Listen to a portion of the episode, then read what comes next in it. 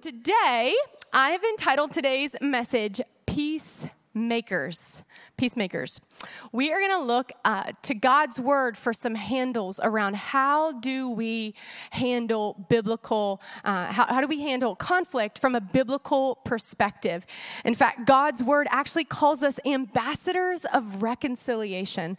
Um, and we are going to look at making what kind of decisions do we have to make if we are going to live a life where we are being called ambassadors of reconciliation and peacemakers in our life. In fact, we all know that conflict is inevitable. Um, whether you're a spouse or parents and children or colleagues or neighbors or friends or even, yes, your church community, because it's only a matter of time before you rub shoulders with somebody the wrong way. And we have choices that we get to make in all of life. And so this is something that impacts us all. In fact, today we're going to be talking about kind of day to day challenges, kind of conflict. We are not talking about any kind of abuse or things that could be more serious in nature nature, but this is genuinely, um, it's a serious topic because it affects our souls. In fact, the challenge with most of us is that we were never taught how to do it um, until, you know, unless you were a business major and you took a conflict uh, resolution class or negotiation class or you were a psychology major in college, most of us do not learn skills in our homes and in our education system on how to really resolve conflict in a healthy way. And so oftentimes we're left to ourselves to figure that out when we've done done it the wrong way. Is it just me? I'm the only one that has done it the wrong way. If you are with me and you have done conflict the wrong way, let me hear you. All right, just make sure I know who I'm talking to. Um, Proverbs 17, 14, in the wise w- words of King Solomon, he says, Starting a quarrel is like breaching a dam. So drop the matter before a dispute even breaks out. In fact, I did not have a clue how to do this when Jeremy and I got married. In fact, we were on our honeymoon, right? You've, I've built this, this amazing um, picture in my head about how fun this is going to be. And we literally fought over how we are going to spend recreation time. So, he wants to chill and read books, and I want to go conquer something. Let's go have adventures. And so this caused our first disagreement. And I literally thought to myself, what have I done? What have I done? We are not going to make it. I should go pack my bags. Like, we are never going to be able to do this. And it didn't take about maybe three, four arguments post honeymoon where Jeremy and I realized like we are not on the same page and we really need to get on the same page. In fact, Jeremy had a probably a more realistic framework for what healthy marriage is. Everybody, everybody fights, right? Everybody has a disagreement. For me, I thought no, healthy marriages like they never fight, right? And all the married people, you can laugh a little louder. Like no, you're in each other's space, you know, and you're not used to that. And so there is going to be some natural conflict and friction. And this was the place on our post honeymoon, one week, that we were like, we got some work to do. We are going to have to learn to number one, fight fair. And then number two, we're going to have to get okay with agree, uh, like agree to disagree. There are some things that you're never going to see eye to eye on, but that does not ever give us the right to be disrespectful of the dignity of human beings and might I add, sons and daughters of God who reflect the image of God. When you begin to look at things that way, it begins to challenge how we talk about people, how we speak to people, and what we think about people. Because here's the truth even on our worst day, God saw what he meant and what he intended on the inside of us. And he called it forth. And God, we're going to learn what God intended for relationships. And the fact that he chooses us to reflect his glory in the earth is a miracle. Can I get an amen? It's a miracle. Romans 12, 18 says, If it is possible, if it is possible, underline, as far as it depends on you, live at peace with everyone. Everyone. Look at your neighbor and say, everyone. Everyone. I know, I know it's gonna be a fun one. Saddle up. The word peace in the Greek is actually translated as an active verb that means to work, to reconcile. The word reconcile here means to settle, to resolve, to cause to submit or accept something unpleasant in order that you would restore harmony.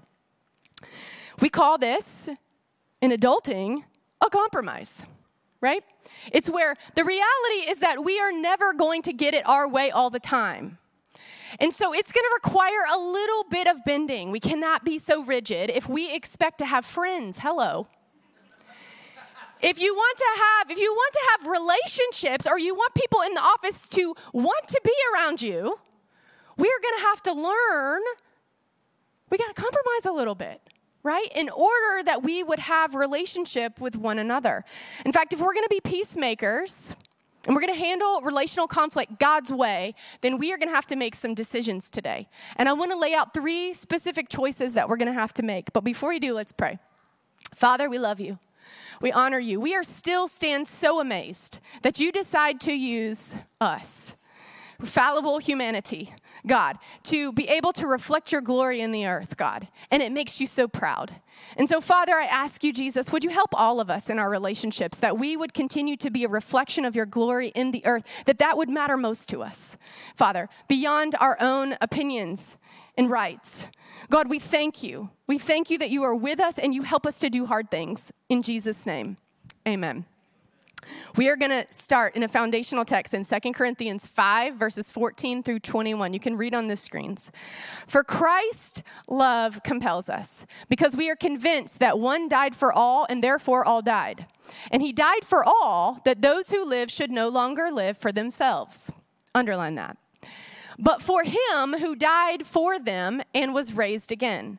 So from now on, we regard no one from a worldly point of view. Though we once regarded Christ in this way, we do so no longer. Therefore, if anyone is in Christ, the new creation has come and the old has gone. The new is here. All this is from God, who reconciled us to himself through Christ. And he gave us this ministry of reconciliation that God was reconciling the world to himself in Christ, not counting people's sins against them and he has committed to us this message of reconciliation. We are therefore Christ ambassadors, as though God were making his appeal, underline this, through us, through you and me. We implore you on Christ's behalf be reconciled to God. Now, Paul is speaking to the Gentiles in the Corinthian church. And if you know anything about the Corinthian, Corinthian church, they were not yet sanctified, nor are we. We're a work in progress. And he's addressing them to say, hey, guys, your current way, worldly ways of dealing with stuff is not God's way. So I'm going to need you to remember that you're a new person. You are the put the new man on, the new woman on, which is going to require a new operating system. We're going to have to upgrade our operating system if we are going to live in all that God has called us to live in. In fact, managing conflict matters because we represent Christ to the world. In fact, he has chosen, we see scripturally, he's chosen to make his appeal through us. That is a weighty calling. He's called us as ministers of reconciliation, not perfect ones, but God is calling us higher, church. I hope you hear this today. He's calling me, He's calling your pastors higher. He's calling us to do this. If we are going to be peacemakers, we're going to have to make the decision. Here's choice number one for all my note takers courageously confront conflict. Now, firstly, if we are going to courageously confront conflict, we are going to have to do two really important things before we do that. Number one, we are going to have to manage our own emotions. Can I get an amen? amen. Now, that is work. Hence why peacemaking says it's a work. It's work in order to do that. Because I don't know about you, but sometimes my emotions can get the best of me. I know that's none of you. But this is work. It's internal work first. It's also really important that we search our hearts. We can do the right things, and our hearts can be far from God. We can do the right things with each other. We can come to church. We can check in. We can go to small group. Meanwhile, there's stuff going on on the inside of our hearts if we're honest. And God is saying, hey, hey, hey, these things matter. It matters a lot that we would, number one, choose, hey, take the responsibility. It's our job to manage our own emotions. And number two, it is also our job to really allow God to show us what's in our hearts. This is the place, before we can ever confront conflict, we have to make sure that we're compelled by love. Scripture tells us this. We have to be compelled by love because we understand. We understand that we have been loved by God. We have been forgiven. God, He saw something in us at our worst. Therefore, He's calling us to put on new lenses in order to see the same in others. What he is not saying is that we, we, we do not have permission to approach conflict from a motive to validate our own righteousness. I am right. Therefore, I can justify my attitude. That's none of you. I know. Just me. I've been there. Or our tone can be really sharp. And we may be saying the right thing, but cutting people up and it does no good. Our here's the other check we have to say. Is it do I think that it is my job to bring justice for the wrong and play judge in this person's life? This kind of attitude is not what Paul is talking about because it will not bring anyone close to God. In fact, it may repel them. So it's really important that we get this right. Matthew 7, verses 1 through 5. Judge not that you be not judged. For with the judgment you pronounce, you will be judged, and with the measure you use will be measured to you. Ouch. Why do you see the speck that is in your brother's eye, but you do not notice the log that is in your own? Jesus, help us. Or how can you say to your brother, Let me take the speck out of your eye, when there is the log in your own eye? Lord, forgive us. You hypocrite. First, take the log out of your own eye, and then you will see clearly to take the speck out of your brother's eye, but do it compelled by love. Compelled by love. It makes a difference. Has anyone ever addressed something with you and it might have been right, but it hurt you even more? Come on, this is not what Paul is talking about. In fact, there's a little phrase called it's important to check yourself before you wreck yourself. and we got to tell ourselves that. I got to check myself before I wreck myself. Or my relationships. Or worse, let's take let's take it up a, a, a, just one more notch. Is it worth marring the image of God that is supposed to be displayed through us to another person to justify that we are right? Is it worth it? Come on, Tiffany. Is it worth it? I almost wanted to sing, nope, not gonna go there. Not gonna go there.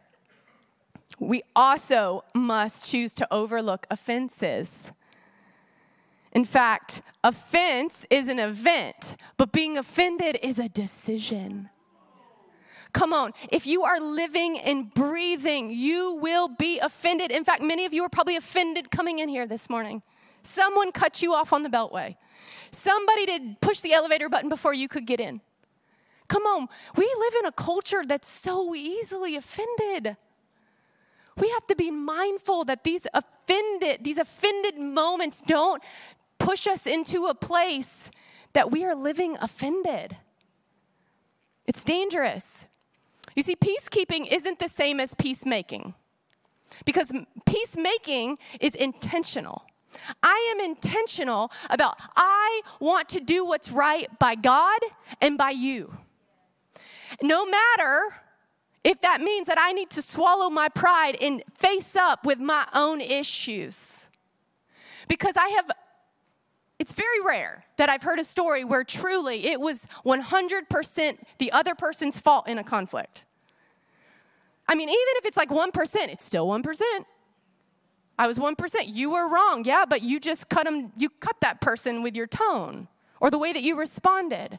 Or worse, God sees what's in your heart. In my heart, this stuff matters to God. It's not just what's on the outside, it's what's on the inside. Somebody know wherever you go, there He is. Come on.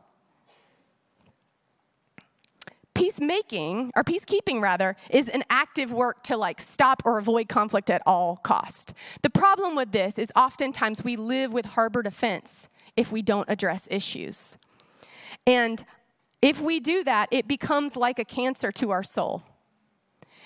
And we don't even realize it until all of a sudden you begin to realize, man, I don't, I don't know, I don't, nobody knows me.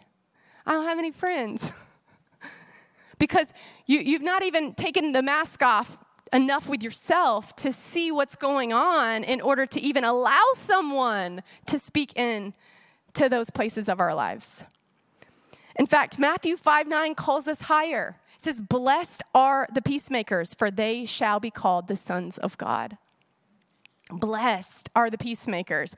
This, this word blessed is makarios. It means, it means happy. And I don't mean like, man, I feel happy. I mean like, like happy at peace. It means the good life. It doesn't mean everything's going well, but man, I'm at peace in my soul. I'm at peace in my soul with God and with others as best is as best that I can be responsible. And we'll get to that in just a minute. In some cases, we don't even know that we've offended someone, but here's what I know. The moment you find out, it's, our, it's now our responsibility to do something about it.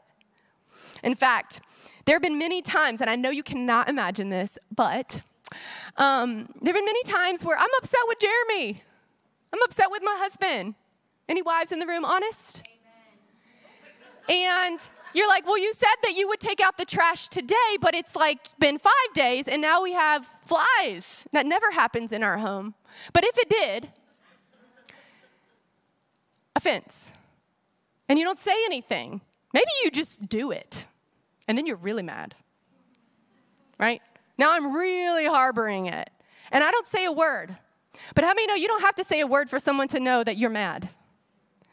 It's the moments where you tense up when they give you a hug.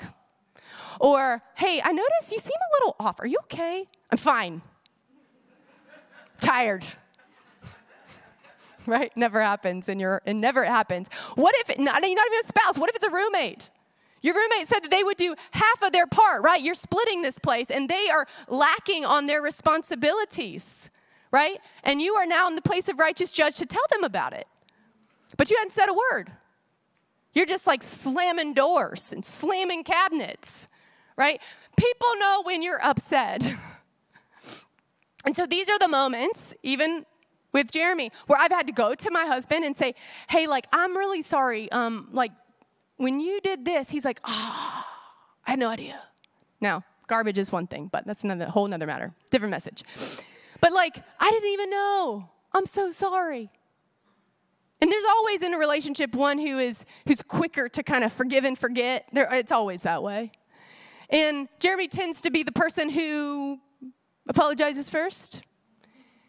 And God's got to do a little more work on my heart so I can get there. And we get there. We do get there because why? Because there's a purpose for the relationship.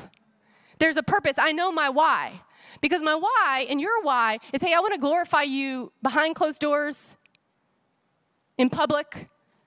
Everything I do is your, everything about my life is yours, King Jesus. That's what it means for a king to sit on the throne of your life. There is nothing off limits. Therefore, I lay down my right to be offended. Matthew 18, 15 through 17 gives us a framework on how to deal with this. If a fellow believer hurts you, go and tell him. Work it out between the two of you. If he listens, you've made a friend. If he won't listen, take one or two others along so that the presence of witnesses will keep things honest and try again.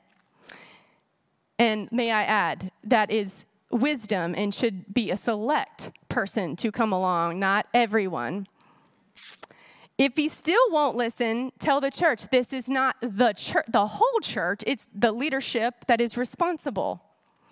If he won't listen to the church, you'll have to start over from scratch, confront him in the need for repentance, and offer again God's forgiving love. Offer for God's forgiving love. In order for us to offer God's forgiving love, we have to be reminded that we need it too.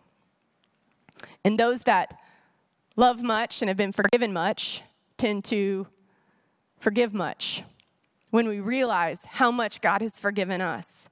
In other words, it is our job to run to the roar run, run to the fire. Once we've cooled off, manage those emotions, we have to seek to understand before wanting to be understood. We have to humble ourselves enough to learn and to take ownership of the part that we played in the argument. In fact, I break up fights on a daily basis with my children, let me be clear. It's normal, unfortunately, but we're learning. We're learning. And occasionally, or every day, we have a lot of high emotions. And, you know, one will get higher than the other, and it just is getting explosive. And so I have been on mission lately. God's been putting his finger on this. And I said, okay, we're going to learn. We, I've got to figure out a way to help my kids understand this. And so, one of the things that I've been saying a lot is a conflict is like a fire, whatever it is. It doesn't matter who started it, whatever. We all have a responsible parties. We come to this. And so, so kids, AKA adults, we need it too. We can either bring a gasoline can and be like, let's see how much we can burn, baby, right? Or we can bring a jug of water and we can pour that on and, and not negate or peace keep meaning i'm not i'm just gonna i'm just gonna bow out. We're not gonna get to resolution. No we're gonna pour water but we're gonna control and manage our emotions in a way so we can we can get through and find a path forward right? Now it's really hard to do if you're hot okay? So i had this particular situation in which a child needed to go to their room to cool off before we could ever even go there. And once that person my child, cooled off. They came back, and I quote, I'm sorry, mommy, I just wasn't thinking. And to which I replied, correct, well done. Because none of us, not even mommy, can think when we're hot. In fact, medical research proves that when our emotions are high, that, that frontal, um, prefrontal cortex of our brain, it literally is like a light switch, it switches off. We are unable to reason and be logical and find a solution in that state because our amygdala is fired off and we are like fight or flight, right? We're either gonna run and peace keep, even though we're angry, and we're not gonna resolve the issue, or we are going to put the dukes up, right? We are going to fight this thing out, which damages the relationship. So, as adults, we have the same choice to make. And I might add, that's why I started with manage your emotions. Sometimes the right decision is saying, hey, I'm really mad right now, and I need some time to process. But here's the thing one of the challenges we had even early on in our relationship was that sometimes there would never be a we're coming back to it. So it would just start the, the, cycle over, and I would get frustrated again and again and again, right? Because there has to be a time and a place where you agree, we're gonna come back to this and we're gonna solve it, but we're not gonna do it right now, right in this moment, because I'm too hot right? And I need the cortisol and the adrenaline that comes with all those amazing, strong emotions. We've all seen the, the emoji movie, right? If you didn't know about all your emotions, watch that movie. Got a lot of them. And so we got to calm down so that we can switch over right into our logical reasoning brain and be able to find a path forward. Why? Because it matters. Because God's making his appeal through us as his Christ ambassadors. So we laid down the right to continue to be offended and to just harbor unforgiveness because we will never have the beauty and the peace and the enjoyment of relationships like that. We'll never be quote unquote happy, that blessed, that makarios. Now, happy is not again that feeling, but it's saying, hey, I'm at peace. I'm at peace with myself, I'm at peace with you. We're at peace as best as we can. In fact, Dr. Henry Cloud says the difference between responding and reacting is choice. It is our choice. It is our choice to accept Christ and put him on the throne of our life. It is also our choice to obey him in what he says to do. It is also our choice to walk this thing out and have peace in our life. Are you with me, church? Getting quiet up in here. Our challenge, and this is for myself included, do you have an unresolved conflict in your life that has caused you some offense? Is there someone by way of the Holy Spirit that He has dropped in your heart today that you need to make it a point to manage those emotions, do some heart reflection, and begin to move towards that conflict. Are you angry with someone and they have no idea? Could it be that it's time for you to make the most the first move? Choice number 2. Humble yourself and apologize. After you've done the hard work of managing yourself, it's now mission critical to acknowledge your part, even if it was 1% in the 99% that was their fault. it's still our responsibility to acknowledge it. And it's, by the way, never 99 and 1 typically there's a lot more there that we are responsible for. In fact, Dr. Mark Batterson, national community pastor and author, uh, he's got a new book out, and um, he says, Please, sorry, and thanks are the foundation for any healthy relationship and the greatest predictor of success in life, in love, and in leadership. Such a simple thought but it's so true. It's foundational to our relationships. For some of you, Maybe you need to humbly apologize for the attitude that you left work with on Friday. You were like, I'm gonna hang up that Zoom. Boom. I'm done with you. Or maybe you just were so you, you had you had such a sharp tone with everyone, no one everyone was like, whoa, whoa, what is going on? That's yours to own, right? We have to take responsibility for these. Or perhaps maybe you made some passive aggressive remarks to your spouse or your roommate because they did not they did not live up to your standard of expectation. There's some work to do in our hearts. It's not our job to be righteous judge. It is our job to take responsibility for that attitude and to humble ourselves and apologize. Maybe you need to apologize to someone for being offended in your heart at them, and lots of time has passed, but you've never let it go. People say that time heals all things. No, it doesn't. It helps. But I've talked to many people 10, 20, 30 years of harboring offense. And perhaps all of that could have been avoided with a simple apology and taking the first step and making the first move. Matthew 5 23 and 24 says, Therefore, if you are offering your gift at the altar and you remember that your brother or your sister has something against you, leave your gift there in front of the altar. First, go and be reconciled to them, then come and offer your gift. This is really important to God, so much so that it's hard to authentically worship God with all that you are when you know that there is tension in your relationships. So he's saying, hey, it's so important that before you worship me, with your lips with your you know with your giving with your uh, with your life with your work with everything that you do with your service i need you to do what's right. I need you to take this step. Go make things right in humility. Humility does also does not keep score. Now i know i don't have any scorekeepers in the room never but me, eh, it's an area I've had to work on in the scorekeeping department. Um, and we have to call it what it is. Because what it does is it opens up a door, a trap, a foothold for the enemy to come in and he is going to put a wedge between you and that person.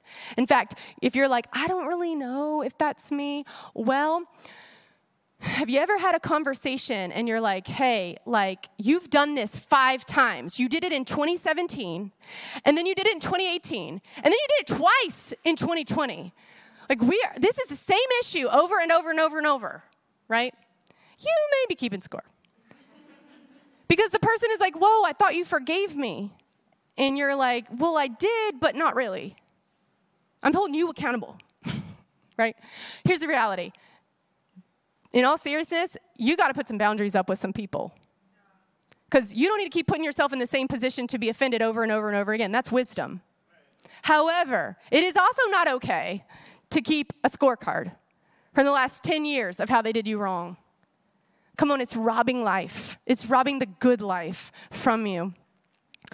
1 Corinthians 13, 5 says, It is, um, love is, this is what love is. In fact, it's very clear. It is not rude, it is not self seeking, it is not easily angered, and it keeps no record of wrong. Come on, myself included, we have a lot of work to do in this love department. It's not so easy. It's not so easy. We have to really put on the love of Christ. We have to, so that we can be compelled by love, genuinely from our hearts, to confront it in a way that moves us forward towards the things that God has for us. So, what is your mission and purpose for the relationships in your life? Do you have one? Is your mission to be right?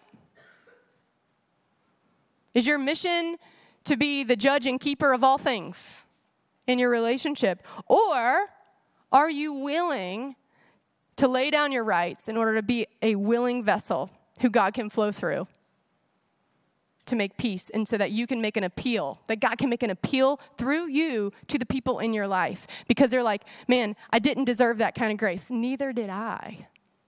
Neither did I. As a mom, and again, I'm sorry for all the mom, this is my season. This is my season. As a mom, I'm doing lots of coaching around apologies. Now, it is completely possible. Has anybody ever been apologized to, but you're like, that didn't feel good? That didn't feel real. So, all the time, I'm constantly working on, hey, let's apologize from our hearts. just to get what I want. They, they, just to get what they want, they'll be like, I'm sorry. I'm so sorry. You know, now can I have the ice cream? Right? Oftentimes we can be like that with God. We're like, I said I'm sorry already. He's like, mm, is it real yet? There might be something still there that we need to do some digging, right? We can be like that with God. And the reality is, we need to come humbly, lay it out before Him. God, I'm so sorry. This is not my heart. This is not how I want. Will you help me? This is hard work. Apologizing is hard work. Is there someone in your life you need to humbly apologize to? It could be the person sitting next to you, it could be the person at your workplace, it could be your spouse, your sister, your brother. Strange relationships, and God's pricking your heart to make the next move, and you're like, nah, I am not doing that. We have to humble ourselves before the Lord so that He can work through us, church. 2 Corinthians 12, 9 through 11. He says, I know this is going to be difficult, but let me give you some peace because the world says, hey, what? You, you don't owe anybody anything. No? Second Corinthians, I don't, but I choose to.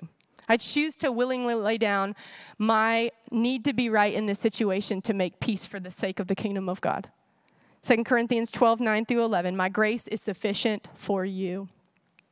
For my power is made perfect in weakness. Therefore, I will boast all the more gladly about my weakness, so that Christ's power may rest on me. This is why, for Christ's sake, I delight in my weakness and insults and hardships and persecutions and difficulties. For when I am weak, he is strong. For when we are weak, when we're like, I can't do that that you're asking me to do, God, yes, you can.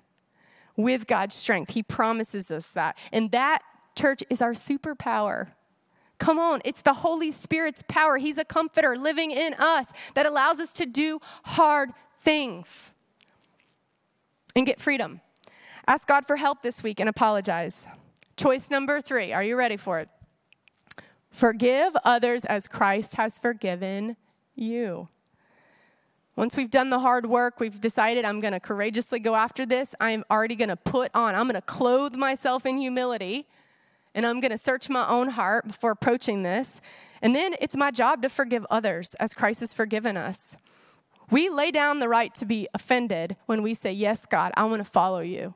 He's like, Hey, I've paid for all the offense. It doesn't mean you won't be offend- offended, you won't, you won't have an offensive event, but I have asked you not to live offended. I have, I've called you higher than this.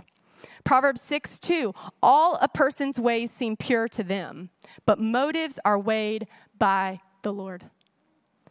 Church, take a moment this week. God, would you search my heart? King David prayed that. God, search my heart. Is there any wicked way about me? You have full permission. Give me courage to make the right choices. Give me courage. Cover me with your peace, with your grace. He, he is waiting for us to ask for help. He's waiting.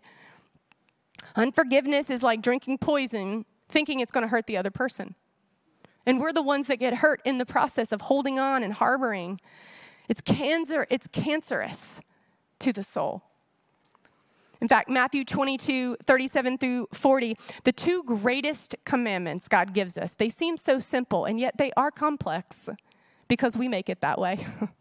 he says, Love the Lord your God with all of your heart, with all of your soul, with all of your mind. This is the first and greatest commandment. And the second, like it, love your neighbor as yourself. Now, here's the challenge. Oftentimes, it's hard to love others because sometimes we don't love ourselves. And it starts with forgiving yourself. Your sins are under the blood of Jesus. And it was costly that Jesus laid down his life so that forgiveness is possible. You've got to forgive. You have to accept that forgiveness. It counts, it matters. There is nothing that you have done that is too far of out of reach from the grace of God. Nothing.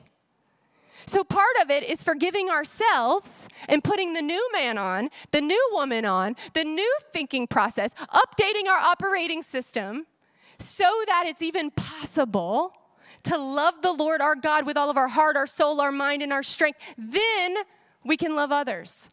When we try to get this all out of order, it's really hard to walk out. It's really hard. In fact, it's so important that we do these two things. 1 John 4 20 says, Whoever claims to love God yet hates a brother or sister is a liar. For whoever does not love their brother and sister, whom they have seen, cannot love God, whom they have not seen. It matters. It matters. It does not mean you need to be buddy buddy. It does not mean you forgive them and you know you're hanging out at the gym. It does not mean that you need to um, you need to cross boundaries that are unsafe. It means none of that. It just means you are responsible for forgiving them from your heart and doing your part to let them know. That's it. And you're released. Now, reconciliation is a two way street. So, what happens if they don't receive that? It's no longer on you. You have been released. You have biblically walked out your steps, and you now begin to get to pray for them. It's really hard to stay angry with people we pray for. Try it. You don't believe me. Try it this week.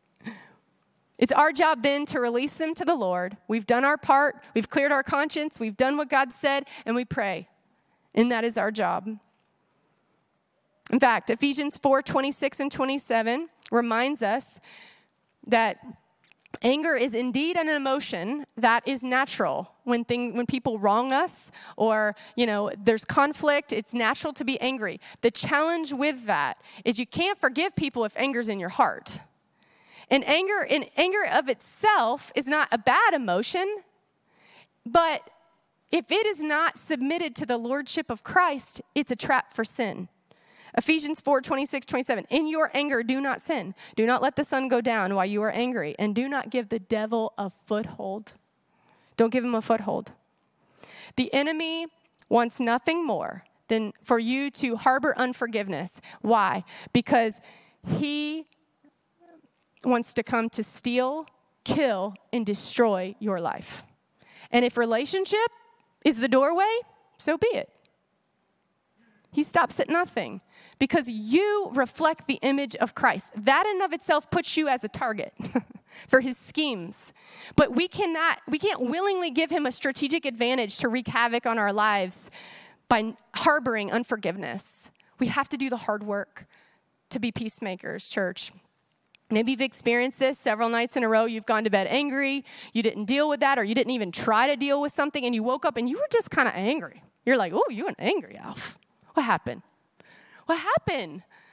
Right? I've done it to myself. What, what is your problem? my heart, search my heart. What's going on? We have to get curious with those things. It's not worth it. It's not worth it. In fact, um, my son Judah is into like WWE wrestling, and so he I don't understand it, but he and Jeremy had this this bond over it, and um, and I began to think to myself, like, you know, it's so important if we're gonna if we're gonna do this God's way. Oftentimes, the wrestling match is kind of like putting the belt of truth on. It's like put imagine this like they're really a, a, they're a little obnoxious to be honest. Those big old belts, you've seen them? They're like the WWE. Put them on. And we have to put on the belt of truth. You have to put it on so that you can wrestle with your own emotions, your own stuff, your own issues, so that you can win the match, right? Wrestling, they already know who the winner is. And if we do it God's way, He's like, hey, I already, I'm gonna, you're gonna be released of this. It does not promise you that the other person is gonna get beat up a little bit, right? Or you're gonna get beat up a little bit. But the reality is like, he's like, hey, hey, we already know who wins if you do this my way. But oftentimes, all that drama in between, I don't understand it. I'm like, you know, you're gonna win, so why you gotta like, you know, it's just like, ugh, they're just so dramatic. That's, I guess that's the entertainment of it all. I don't understand it. But all the drama, honestly, can be like, we don't have to have all the drama. But we're the ones who are like, we're in this wrestling match and we're unwilling to do it God's way. So we're getting beat up inside all the time and we're getting bruised when he's like, hey, I have a better way. I know how this match will end if you'll just do it my way. Do it my way. Ephesians 4:31 this is what he means. Get rid of all bitterness rage and anger brawling and slander along from every form of malice. Be kind and be compassionate to one another forgiving each other just as in Christ forgave you. Christ forgave us church. So the next time that you think someone is unworthy of your forgiveness I want you to remember what Christ did for you. It, it does something. It messes me up. And here's why because, church, I believe we're in a time and in a season in the world where the sons and the daughters of God are, they have to be revealed. The whole earth is groaning for its creator. And God chose us to make his appeal through you and I. I implore you, myself included, may our pride be laid down so that we can step into this epic story, this love story of God being reconciled to mankind and be his representatives on earth. This is his heart for you and I. Peacemaking is courageous business. I leave you with Hebrews 12, 14, and 15. If it helps you, write it on your mirror. Plaster it on your refrigerator. Put it on your, your desk, your screen at work. Make every effort to live in peace with everyone and to be holy. Without holiness, no one will see God. See to it that no one falls short of the grace of God and that no bitter root grows up to cause trouble and defile many. Who do you need to forgive today? Maybe it's yourself. You need to forgive yourself. God is not holding anything over your head. That's not his heart. That's not what he died for. Is there somebody else? You are, or you're, you're stepping into the role of righteous judge. And you need to forgive. Come on, don't delay. Make a first move. We have to make this move together. As I close, I am confident the Holy Spirit is speaking because every time we open our word, He tells us that. He reads us.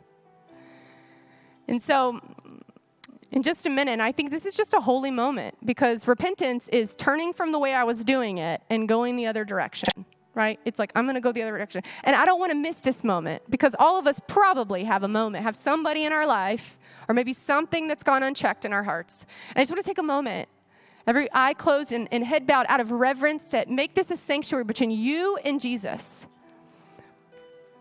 I want you to take a moment. And if, if this word spoke to you today and you're like, yeah, that's me,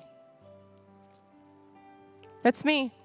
I want to pray over you. And I want you to go ahead and release that thing right now. Release that person to Jesus. Or ask him, search my heart and know me. Father, I ask you in Jesus' name, God, that you would speak. God, that your, that your voice would be the most important voice that we hear, and we would be courageous and bold enough to follow you. God, to do hard things well. God, we ask you in Jesus' name, Lord, eh, that, that you would give them strength, give them courage, give them power by your Holy Spirit to do the right thing, to be an ambassador of reconciliation in their life and in their relationships. And we ask all these things in your name.